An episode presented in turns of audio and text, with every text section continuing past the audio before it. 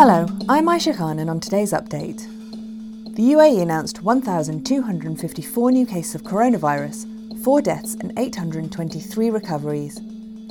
There were over 136,000 tests carried out.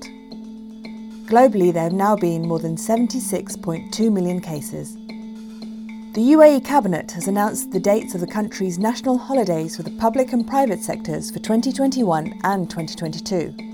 The holidays for 2021 will be January the 1st for New Year's Day, May the 11th to the 16th for Eid al-Fitr, July 19th for Arafat Day, July 20th to the 22nd for Eid al-Adha, August the 12th for Islamic New Year, October the 21st for the Prophet Muhammad's birthday, and December the 1st to the 3rd for Commemoration Day and UAE National Day.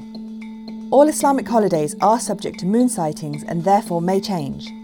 For details on the 2022 holidays, head to thenationalnews.com. Three Emirati sisters who suffered horrific injuries when they were bludgeoned with a claw hammer as they slept in a London hotel room have lost their appeal for compensation. Philip Spence was convicted of three counts of attempted murder and jailed for life for the attack.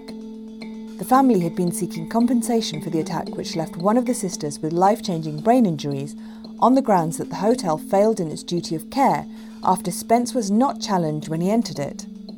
During the case, evidence of a series of failures to protect guests in the years preceding the attack was presented to the court. On Friday, judges sitting at London's High Court rejected their appeal against that ruling. The sisters have had dozens of operations to repair the damage to their faces and bodies and spent 10 months in a London hospital. All three suffer epilepsy and post traumatic stress.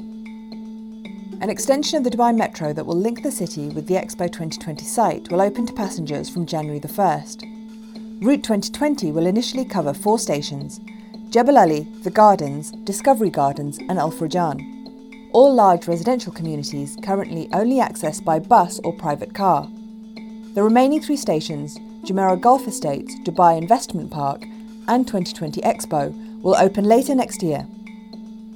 London and parts of England will be placed under stricter lockdown measures from today, and travel from those areas abroad will be banned.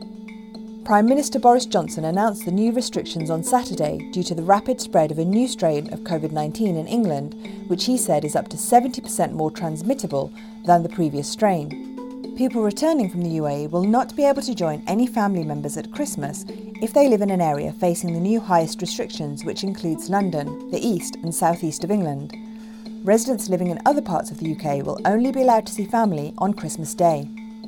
Now over to Threya Abdullahi for what's trending. Good morning, Aisha. Trending this morning, Netherlands banned flights carrying passengers from the UK after detecting new coronavirus strain.